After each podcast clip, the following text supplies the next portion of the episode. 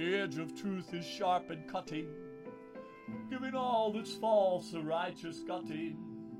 In one swift stroke it sets evil running, and in courtrooms it corrects the judging. Against what really happened, there's no budging. Lies fall when truth's what they're confronting. They say that truth always prevails, although there have been many tales where sadly justice somehow fails. Without the real truth, souls must wail, whether it is over a bad sale or falsely being locked in jail. Evil is not always curtailed. Truth must be found in each detail until the guilty are unveiled. Edge of truth is balanced by what's actual and what's a lie.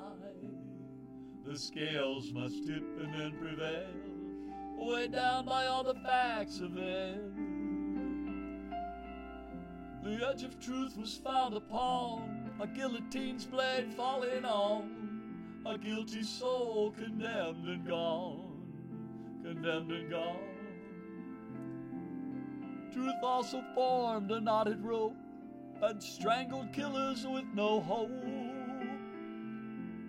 And the edge of truth has also been applied by making souls electrified when guilt demanded that they die.